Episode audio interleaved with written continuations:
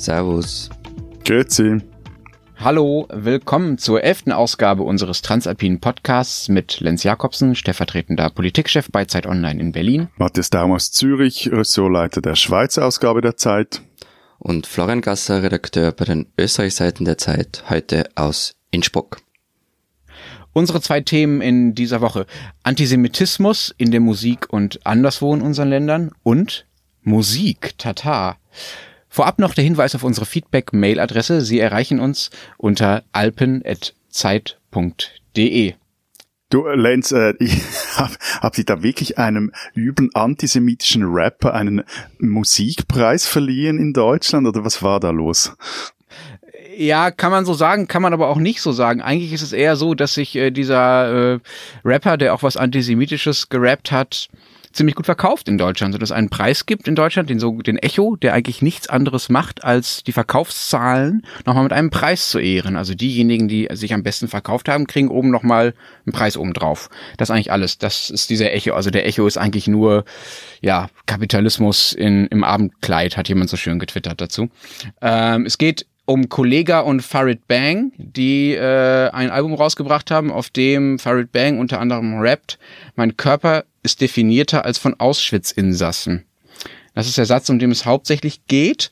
Äh, die beiden sind ziemliche Fitness-Freaks, muss man dazu sagen, aber das macht natürlich diese Zeile äh, überhaupt nicht besser. Und das ist der Anlass dieses, dieser, dieses Streits, kann man sagen. Na gut, aber man hätte den Preis ja einfach auch nicht verleihen können. Also ist das nicht etwas einfach zu sagen, ja gut, boah, wir haben da einen Mechanismus, da kriegen wir einen Preis und dann müssen wir leider jedem noch so durchgeknallten Rapper oder Musiker oder Musikerin diesen Preis dann halt verleihen und dem auch noch eine Bühne geben. Es gibt doch so eine, so eine Instanz, oder? Dazwischen, wie ich, so wie ich das verstanden habe.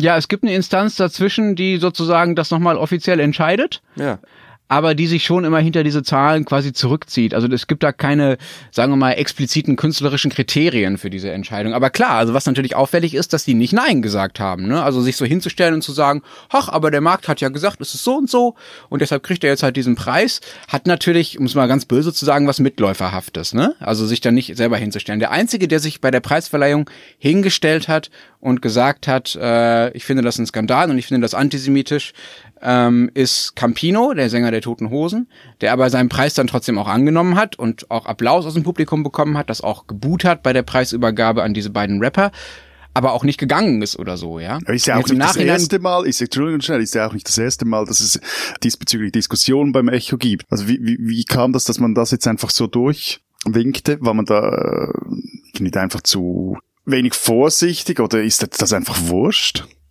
Naja, also es gibt natürlich schon Argumentationen, die diese beiden Rapper verteidigen und die auch nicht völlig aus der Luft gegriffen sind. Man muss dazu wissen, die beiden sind Battle Rapper, also eine Art von Rap, die ja quasi darauf basiert, den Gegenüber möglichst brutal anzugehen mit Punchlines und sich selber sehr zu erhöhen. So, das heißt, es ist eine Kunstform, die so ein bisschen wie Schauspiel funktioniert. Also dieser äh, Kollega, wie er sich nennt, der hat auch einen ganz bürgerlichen deutschen Namen. Der heißt eigentlich gar nicht Kollega, äh, sondern Felix irgendwas.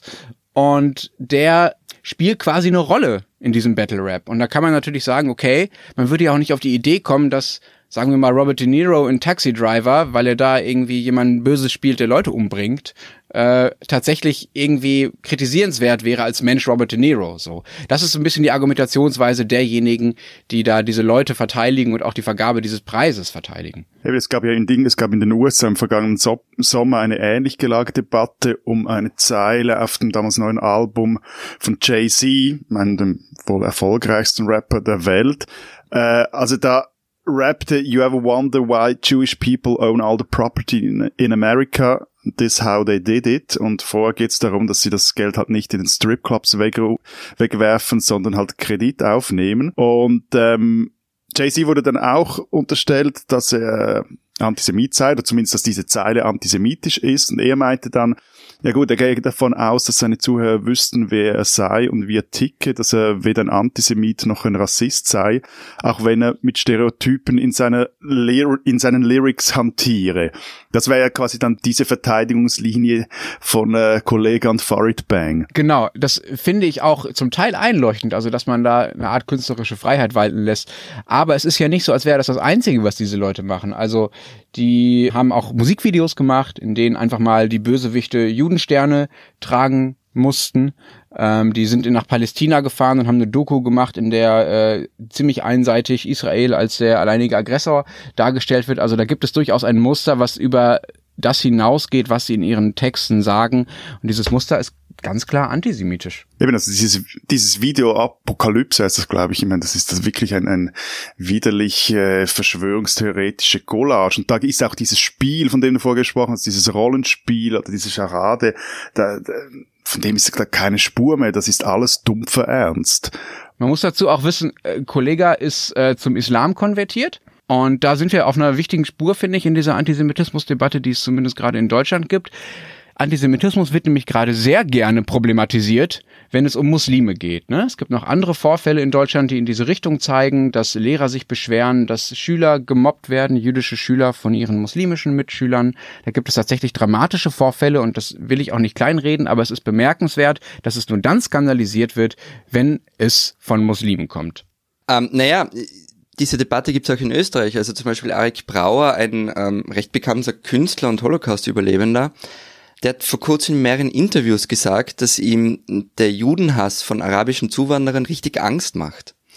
Also ja, es, es gibt den Antisemitismus, der von Muslimen ausgeht. Und ich finde auch, den sollte man nicht, nicht wegdiskutieren. Und damit müssen wir in irgendeiner Art und Weise umgehen, beziehungsweise dem entgegenwirken. Aber jetzt so zu tun, als wäre der Rest der Gesellschaft irgendwie frei von völligem Antisemitismus, das ist natürlich Quatsch, das ist Unsinn. Also gerade im Februar ist zum Beispiel eine Studie erschienen, ähm, die die NGO SOS Mitmensch gemeine, gemeinsam mit dem Zentrum für Antisemitismusforschung der Berlin erstellt hat. Und der Befund, also jetzt nur ein Beispiel. Der Befund, es gäbe eine systematische Unterstützung von Antisemitismus durch die FPÖ. Und ist die Tageszeitung Der Standard führt zum Beispiel eine Liste, die kann sich jeder auch anschauen, der sogenannten Einzelfälle der FPÖ, also die rechten Ausrutscher, wo immer wieder so getan wird, als seien das so einzelne Ereignisse. Die ist schon recht lang und da kommt auch immer wieder Antisemitismus vor. Dann, dazu gibt es diese Kritik an George Soros. Ich weiß nicht, ob man die in der Schweiz und in Deutschland auch so kennt, wie wir bei uns in Österreich. Also Soros, der irgendwie alles finanziert. Die FPÖ hat zum Beispiel eine Liste erstellt, welche EU-Parlamentarier Soros nahe sein sollen. Soros also, ist ein liberaler Milliardär, kann man, glaube ich, sagen. Genau, ne? genau. Der jüdisch ist. Der jüdische der jüdisch ist und ungarische Wurzeln hat. Genau. Äh, also eben, also, äh, also meiner Schweizer Optik finde ich diese Diskussion, muss ich ganz ehrlich sagen, teilweise sind die mir recht fremd. Und zwar, weil ich den Eindruck habe, dass zurzeit, zumindest in der Schweiz, die mit antisemitischen, auch nur antisemitischen Anspielen wirklich keinen Staat oder keine Politik machen kann und auch wirklich nichts gewinnt. Und das finde ich schon noch interessant, dass jetzt das anscheinend sowohl in gewissen Milieus in Deutschland äh, Anklang findet, wie auch in den äh, politischen fast ja jetzt eigentlich Mainstream, im politischen Mainstream in Österreich. Und, und ich glaube, da haben wir schon einen Unterschied zwischen den drei Ländern. Vielleicht ist es auch historisch bedingt, ich weiß nicht. Aber wie, was ist, wie ist es denn historisch? Wie sieht's denn da aus? Also, dass Deutschland da eine einzigartige Rolle hat, was die Verantwortung für Gewalt gegen Juden und ja, die Vernichtung von Juden im Holocaust angeht, ist ja klar. Aber was waren, was waren denn da die Rollen von Österreich und der Schweiz? Äh, du, du wärst ein guter Österreicher, Lenz, wenn du die Verantwortung, oh, ja. für, den ja, wenn du die Verantwortung für den Holocaust allein Deutschland gibst. Österreich so, oh hat das ja auch lange getan. Wir waren ja nur Opfer des Nationalsozialismus, die ersten Opfer des Nationalsozialismus. Das war im Grunde Staatsdoktrin. Aber Unsinn ist es halt auch, denn Österreicher waren wirklich sehr engagiert im Holocaust. Ähm, und übrigens, der, der Erfinder oder einer der Erfinder des modernen Antisemitismus war ein Wiener Bürgermeister, nämlich Karl Lueger von 1897 bis 1910. Also Adolf Hitler hat sich unter anderem von ihm sein politisches Handwerk abgeschaut. Eben, also so, so unbefleckt, wenn ich es jetzt historisch anschaue, ist natürlich auch die Schweiz nicht. Ich glaube, da habe das schon mal erzählt. Die erste Volksinitiative, über die in der Schweiz abgestimmt wurde, Ende des 19. Jahrhunderts und die danach angenommen wurde, die forderte ein Schächtverbot. Und da ging es zum einen ging es darum, da wollte man einen Riegel gegen die Zuwanderung von Juden aus Russland und Osteuropa schieben. Da ging es also eher um fremdpolitische äh, Fragen, aber natürlich auch ganz klar äh, spielte da äh, eine antisemitische äh, Argumentation mit rein, weil in der ersten Bundesverfassung paar Jahrzehnte vorher, 1848, zum Beispiel Juden in der Schweiz noch keine Niederlassungsfreiheit genossen, durften nur in zwei Dörfern im Kanton Aargau leben und es brauchte dann den Druck aus dem Ausland, vor allem von Frankreich und den, aus den Niederlanden, die, damit das geändert wurde, 1866. Und wenn man dann auch weitergeht, dass im Zweiten Weltkrieg wurden äh, 10.000 oder 24.000 Flüchtlinge gleich an der Grenze wieder abgeschoben. Darunter waren viele Juden. Die Schweiz akzeptierte den Judenstempel von Nazi-Deutschland und nahm auch ab August 1942 keine Flüchtlinge, Zitat, nur aus Rassegründen mehr auf. Teilweise wurden sie mhm. direkt an der Grenze an die Gestapo ausgeliefert. Das heißt, es sind nicht viele Juden von Deutschland in die Schweiz ins Exil gegangen. Das wäre ja, hätte man sich ja denken können. Doch, doch, es, ja also es hat etwa glaube ich, etwa 300.000 Flüchtlinge wurden in der Schweiz aufgenommen, darunter auch äh, viele Juden, aber vor allem wurden auch wieder eben Leute direkt an der Grenze abgewiesen und in, ja, in eigentlich damals in den sicheren Tod geschickt. Und es gab dann Ende der 90er Jahre, Anfangs der Nullerjahre eine sogenannte unabhängige Expertenkommission, also Historikerkommission, und die stellte dann fest, dass die Ablehnung der jüdischen Flüchtlinge durch eine weit verbreitete antisemitische Grundhaltung motiviert war. Also, wie gesagt, mhm. so unbefleckt ist da auch die Schweiz nicht. Und wie verbreitet ist der Antisemitismus heute in euren Ländern? Wir haben jetzt über die Vergangenheit geredet. Wie sieht's heute aus? Ich, ich finde das wahnsinnig schwierig einzuschätzen. Ich weiß nicht, wie es dir geht, Florian. Hm. Also mir kommt vor, so, so ein latenter Antisemitismus ähm, ist schon weit verbreitet. Ähm, also nur so ein Beispiel, dass ein geiziger Mensch oder ein vermeintlich geiziger Mensch als Jud bezeichnet wird, ist jetzt nicht alltäglich. Also das passiert jetzt nicht an jeder Straßenecke. Es ist jetzt aber auch nicht so, dass es eine völlige Ausnahme wäre. Also ich habe das auch schon selber öfter gehört. In, in der Schweiz ist, glaube ich, so, dass eben, das hat, finde ich, in den letzten so, ja, 15, 20 Jahren schon nochmals, hat sich das geändert. So die letzten Aufwallung, wenn man dem so sagen kann, oder Vorkommnisse eines antisemitischen Subtext war Ende der 90er Jahre. Da war diese große Debatte eben über die Schweiz äh, und ihre Rolle im Zweiten Weltkrieg. Da ging es auch um die Frage, zum Beispiel, wie viel Raubgold aus Nazi-Deutschland die Nationalbank übernommen hat. Ähm, und es gab diese Sammelklagen von jüdischen Organisationen in den USA, die die Herausgabe von sogenannten nachrichtenlosen Vermögen forderten, die noch auf Schweizer Banken lagerten damals. Und da gab es auch aus rechten Kreisen zumindest verkappte, ähm, antisemitisch angehauchte, ich formuliere es jetzt mal sehr nett, mhm. äh, Argumente und so. Aber seither, es gibt auch Vorfälle, also es gibt irgendwie Übergriffe auf Juden in Zürich. Wir haben hier äh, in einem Quartier in Vietikon eine große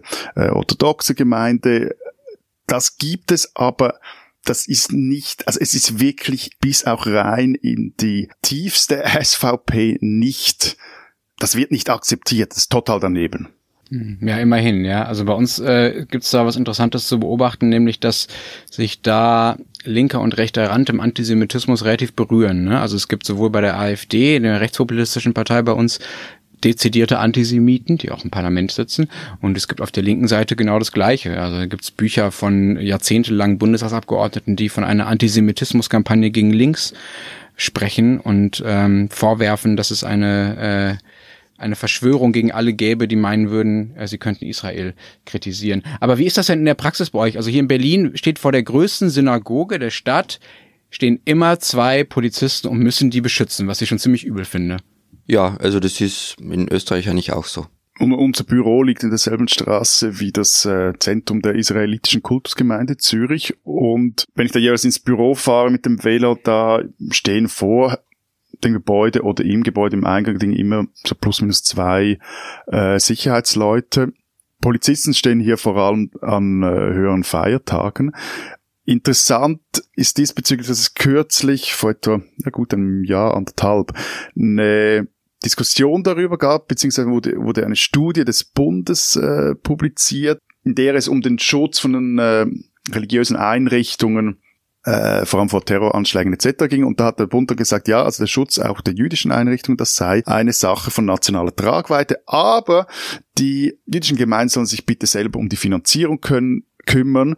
Und da hat es dann wirklich auch so einen Satz wieder drin, wenn man da etwas zwischen den Zeilen liest, dann, dann schuddert es einem. Äh, sie sollen doch eine Stiftung einrichten und eine namhafte Summe als Vermögen für die Finanzierung von Sicherheitsmaßnahmen ihrer Mitgliedergemeinden widmen, die als Destinatäre der Stiftung zu betrachten wären. Also im Stil von, ihr habt ja das Geld, also kümmert euch selber drum. Bericht sorgte für einige Empörung, gab parlamentarische Vorstöße und wie es jetzt aussieht, soll es auch geändert werden, dass der Bund sich auch an diesen Kosten beteiligt. Diese Österreicherin sollten Sie kennen. Normalerweise ist es eigentlich völlig egal, wer stellvertretender Bezirkschef im ersten Bezirk in Wien ist. Es interessiert wirklich niemanden. Als vergangene Woche aber die SPÖ-Politikerin Mireille Ngosso in dieser Position vorgestellt wurde, ist es richtig rund gegangen. Über die 38-jährige Ärztin, die als Kind mit ihren Eltern aus dem Kongo nach Österreich kam, brach ein rechter Shitstorm ein, der sich wirklich gewaschen hat. Die soll Bananen pflücken gehen, war noch eine der, eines der freundlicheren Postings. Dazu kamen auch wirklich miese, miese Postings von FPÖ-Funktionären. Gegen einiges davon wird die Sozialdemokratie jetzt auch rechtlich vorgehen, so wie es ausschaut. Ob Ngosso als Politikerin etwas taugt, wird sich weisen. Das werden wir erst sehen. Kennen sollte man sie trotzdem auf alle Fälle.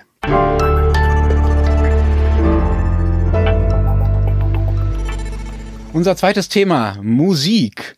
Unser Podcast heißt ja schon genauso wie ein Lied äh, der, des deutschen Volksmusikduos der Schwestern Margot und Maria Hellweg, nämlich Servus, Grüezi und Hallo.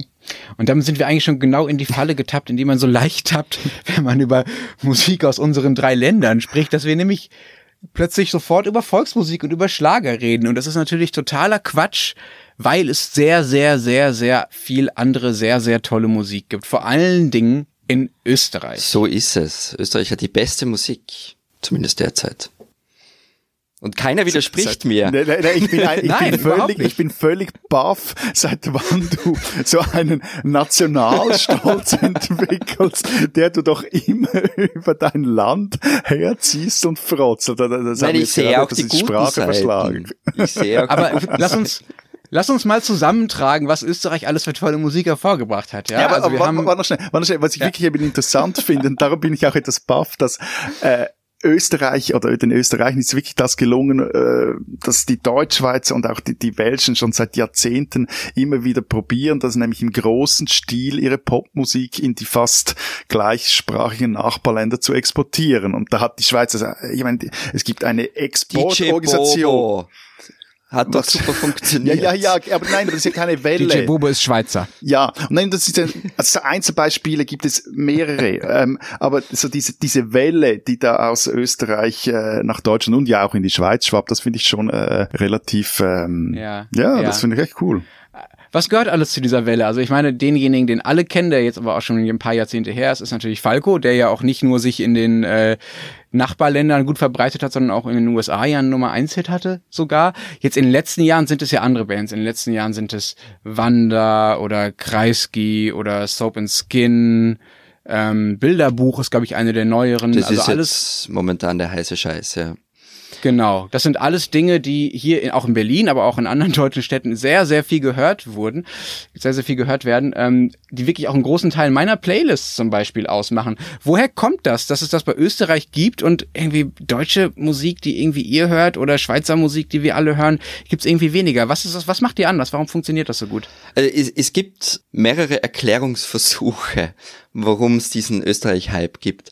Einer ist, dass es eine Handvoll ziemlich genialer Musikproduzent und Manager gibt, die einfach einen richtigen Riecher gehabt haben. Zum Beispiel Stefan Redelsteiner, der hat Wanda groß gemacht, oder Sebo Adam, den Produzenten von Bilderbuch, Klammer auf, über den man diese Woche in der Österreich-Ausgabe der Zeit auch ein Porträt lesen kann. Und noch ein paar andere. Ich habe dann, wie klar war, dass wir im Podcast über Musik mal reden werden, mit einer FM4-Kollegin gesprochen was ist FM4? FM4 ist ein Radiosender vom ORF, der genau solche Musik auch spielt. Ein sehr hörenswerter Radiosender, also wer sich für österreichische Musik interessiert, sollte sich den mal anhören. Übrigens, übrigens auch ein Phänomen in unserer Kölner WG, in meiner Studentenzeit haben wir auch im FM4 gehört. Ja, siehste. Und sie meinte, ja, also dieses Phänomen, diese, diese Handvoll Männer, die da als Produzent und Manager waren, das, das stimmt schon eine andere Theorie ist aber auch, dass in Deutschland für Bands kommerziell und von der Reichweite her einfach immer mehr drinnen gewesen sei und sich deshalb in Österreich in Ruhe ganz eigene Sachen entwickeln und reifen konnten. Wahrscheinlich ist es irgendwie eine Mischung aus beiden. Ähm, warum das aber in Deutschland und in der Schweiz so gut ankommt, da habe ich keine Ahnung, das müsst ihr mir erklären. Das heißt aber, wenn ich dich richtig verstehe, Florian, die, die, ihre Überlegung ist zu sagen, in Deutschland die Bands, die hier anfangen, treffen zu früh auf ein großes Publikum und ja, haben sie deshalb docken nicht etwas an, was es schon gibt. Also diese, dieser Deutschrock zum Okay. Beispiel, also, also wenn ich mich erinnere zu meiner Schulzeit in den 90er Jahren, haben wir Tokotronic gehört. Oder was, was gab's da noch? Sterne und was weiß ich was. Das waren so die deutschsprachigen Bands der 90er Jahre. Und vieles, Genau, was also danach Hamburger kommt, Schule, ne? Also Genau. ein deutsches Exportgut sozusagen, Genau. wenn man in diesen nationalen Kategorien reden will. Und, und vieles, was danach kam, hatte einfach daran angedockt. Hm. Und der Erklärungsversuch, so wie ich ihn verstanden habe, ich bin jetzt wirklich kein Spezialist darin, wäre, in Österreich hat sich abseits von dem etwas Neues entwickeln können. Äh, Ich meine, das ist auch eine der Erklärungen dafür, wieso dass das so diese, das kaum eine Schweizer Welle oder Deutsch-Schweizer Popwelle gibt, die nach Deutschland und Österreich schwappt. Das eine ist sicher, Anführungszeichen, das Problem der Sprache. Also wenn, du- wenn du in der Schweiz Musik machst, die auch klar sich unterscheidet von, äh, sagen wir jetzt ausländischer Musik, dann ist die häufig auch in Mundart gehalten. Und Mundart versteht jetzt halt einfach außer in Vorarlberg und vielleicht noch in Baden-Württemberg niemand sonst in Deutschland und Österreich. Und das macht dann den Export relativ schwierig. Das andere ist aber schon das, äh, was du jetzt gerade gesagt hast, Florian, dieses äh, klingt wie Ding. Also dieser Kopistenpop, ist mal ein Musikkritiker äh, das formuliert hat, eben Dinge zu machen, die halt einfach klingen wie XY. Und da fehlt halt das Unterscheidungsmerkmal. Und bis zu einem gewissen Grad würde ich jetzt äh, dass dieses österreichische Popwunder auch damit erklären. Es klingt relativ eigen. Es ist jetzt nicht die neue Erfindung des Pop, aber es hat äh, etwas, das sich äh, unterscheidet voneinander und halt auch die Sprache. Und du verstehst sie, aber ich glaube, das ist schon der Unterschied. Man versteht Mhm. als Schweizer plus minus auch, auch, auch wenn ein Voodoo Jürgens singt, also so dieses ganz, dieser ganz starke Wiener Akzent, du hast so eine Ahnung von was, äh, dass der singt, während Zürich West eine der, der größten, wichtigsten Schweizer Bands, die auf Berndeutsch singen. Ich glaube, Ja, die verstehe ich zum Beispiel nicht. Die Eben. hast du mir schon ein paar Mal geschickt, verstehe ich einfach nicht. Ja. Eben, und das, das ist dann natürlich immer, das ist recht exotisch. Da kannst du auch mongolische Popmusik hören. Klingt cool, aber das wird nie in deine Playlist aufgenommen werden. Vielleicht ist das ein ganz interessantes Muster. Es gibt ja, äh, wenn man von Deutschland aus schaut, es gibt eine deutsche Band, die wirklich überall extrem erfolgreich ist, gerade in den Ländern, wo ihr Text nicht verstanden wird, Rammstein. Rammstein. Genau, und Rammstein funktioniert deshalb, glaube ich, und bin ich glaube ich auch nicht alleine mit der Einschätzung, weil es genau so ist, wie man sich im Ausland Deutschland vorstellt, ja? Also so ein, so ein bisschen martialisch, brutal, hart, aber auch sehr theatralisch, äh, ohne Angst vor großem P Pathos und riesigen Feuershows auf der Bühne, so. Das passt alles ganz gut und es ist dazu auch einfach super gemacht natürlich. Und ich glaube, vielleicht ist das das ähnliche Muster, was wir auch bei den österreichischen Exportmusikwundern erkennen, dass es so jemand wie Wanda, ja, die singen genauso, dass ich es schön finde. Ja, also ich erkenne das Österreichische darin und höre mir das total gerne an, obwohl ich natürlich überhaupt nicht beurteilen kann, ob die wirklich die Texte und die Themen und die die Sprachfarbe haben, äh, die in Österreich selbst irgendwie beliebt sind oder gut ankommen oder weit verbreitet sind. Aber es passt zu meinem Österreich-Bild. Das finde ich Also, schön. also So dein Österreich, Falco, wenn er mit, mit Mozart-Perücke Rock Me Amadeus singt. Ja, Genau, das ist eigentlich das Ponto Super. jetzt, dass das Österreich-Bild bedient wird von irgendwelchen leicht gammligen, ungeduschten Typen in Lederjacken, die sie nie tauschen, die etwas von Sex und äh, viel von Tod singen und dabei irgendwie gute Miene zum, zum lüpfigen Pop machen. Also das, äh, ja, das würde eigentlich einiges erklären. Aber ich meine, was ja, das muss man Ich werde auch ab jetzt deine Erklärung weiter verbreiten, Matthias. Die ist am Was mit- sympathischsten. Ja, aber wa- was ja auch interessant ist, wir haben vorhin von so einzelnen Exporten noch äh, gesprochen und ich meine, da gibt es aus der Schweiz schon Gotthard. einige Namen. Das ist Gotthard. Das mag ich nicht erklären, das soll Florian erklären. Das ist eine, eine Schweizer Hardrock-Band, so in der Tradition von, sagen wir mal, Twisted Sister, Mötley Crew, so. Also die Musik, die Matthias besonders gern hat. Aha. Aber was wolltest du eigentlich sagen, Matthias? Eigentlich, eigentlich, eigentlich wollte ich ja sagen, dass es durchaus äh, sehr seriösen Schweizer Pop-Export gibt. Nein, also zum, zum einen irgendwie, das liegt auf der Hand, Sophie Hunger, die ja sicher, über die man eigentlich nichts sagen darf, wenn man für die Zeit arbeitet oder Zeit Online einen Podcast macht, vor allem nichts Böses, sonst äh, bringen wir da alle unsere Hörerinnen und Hörer gegen uns auf. Ja, Aber und mich. Ich finde sie so mich. langweilig. Danke, Lenz, dass du das gesagt hast.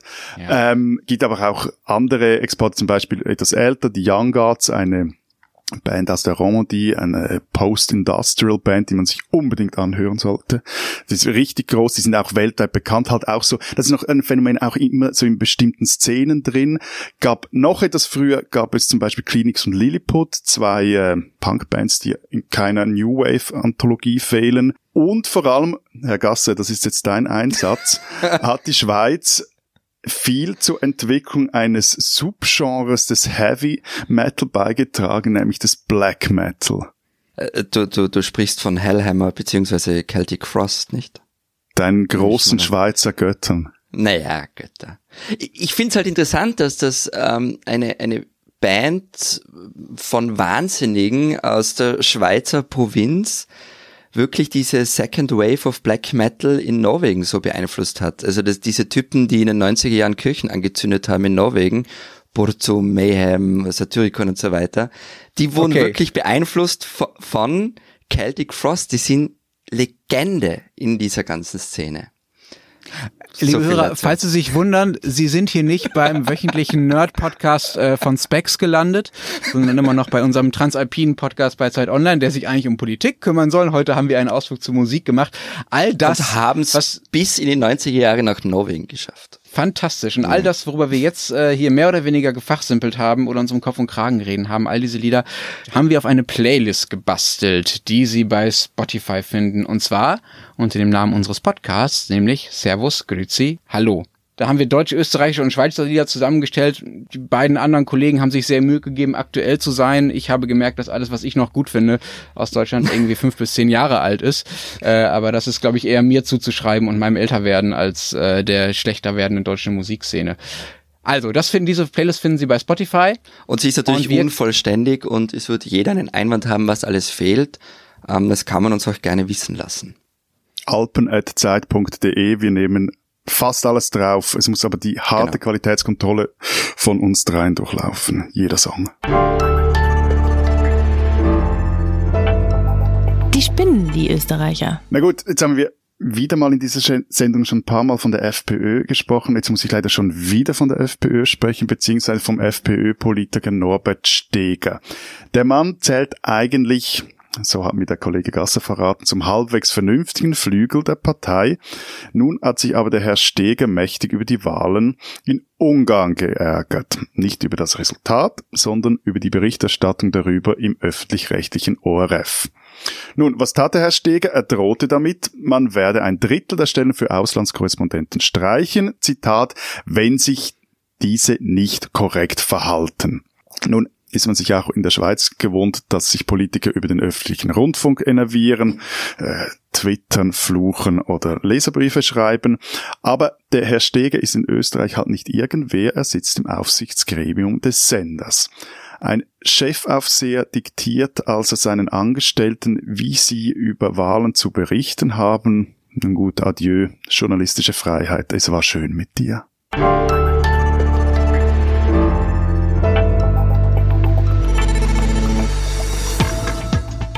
Das war's diese Woche bei Servus Grüezi Hallo, unserem Transalpinen Podcast. Wir hoffen, wir hören uns nächste Woche wieder, dann in der zwölften Folge. Bis dahin sagen wir Vielen Dank. Ciao. und tschüss.